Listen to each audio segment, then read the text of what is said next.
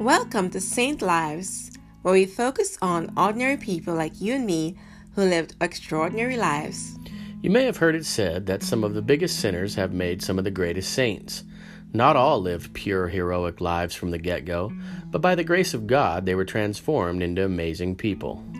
We hope you enjoy our podcast, as saints can truly enrich our lives and draw us closer to Jesus. We have definitely found that to be true as a couple and family, so we decided to share these truly awesome souls with you here.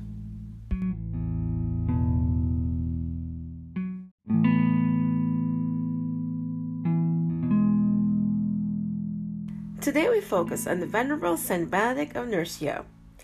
Saint Benedict, founder of Western monasticism, was born in the Italian city of Nursia in the year 480. When he was 14 years of age, the saint's parents sent him to Rome to study. Unsettled by the immorality around him, he decided to devote himself to a different sort of life.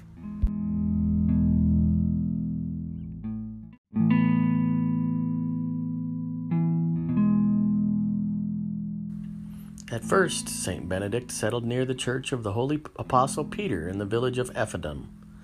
But news of his ascetic life compelled him to go farther into the mountains. There he encountered the hermit Romanus, who tonsured him into monasticism and directed him to live in a remote cave at Subiaco. From time to time, the hermit would bring him food. For three years, the saint waged a harsh struggle with temptations and conquered them. People soon began to gather to him, thirsting to live under his guidance. The number of disciples grew so much that the saint divided them into 12 communities. Each community was comprised of 12 monks and was a separate skete. The saint gave each skete an igumen from among his experienced disciples, and only the novice monks remained with Saint Benedict for instruction. The strict monastic rule St. Benedict established for the monks was not accepted by everyone, and more than once he was criticized and abused by dissenters. Finally, he settled in Campania, and on Mount Cassino, he founded the Monte Cassino Monastery, which for a long time was a center of theological education for the Western Church.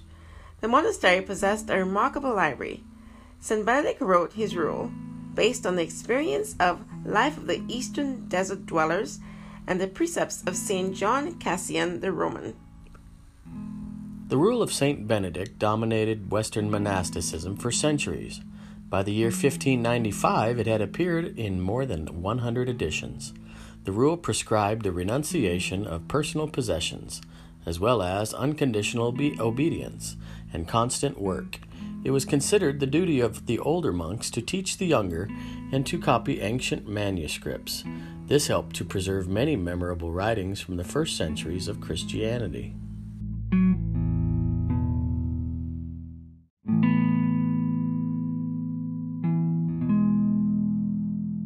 St. Benedict was granted by the Lord the gift of foresight and wonder working. He healed many by his prayers.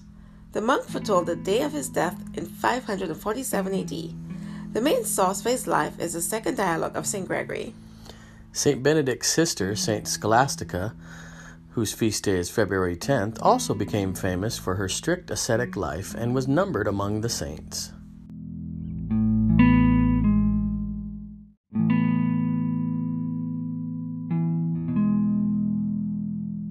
Other than the rule St. Benedict is also perhaps best known for the St. Benedict devotional medal and the St. Benedict medal crucifix for protection from evil spirits. Saint Benedict, pray for us.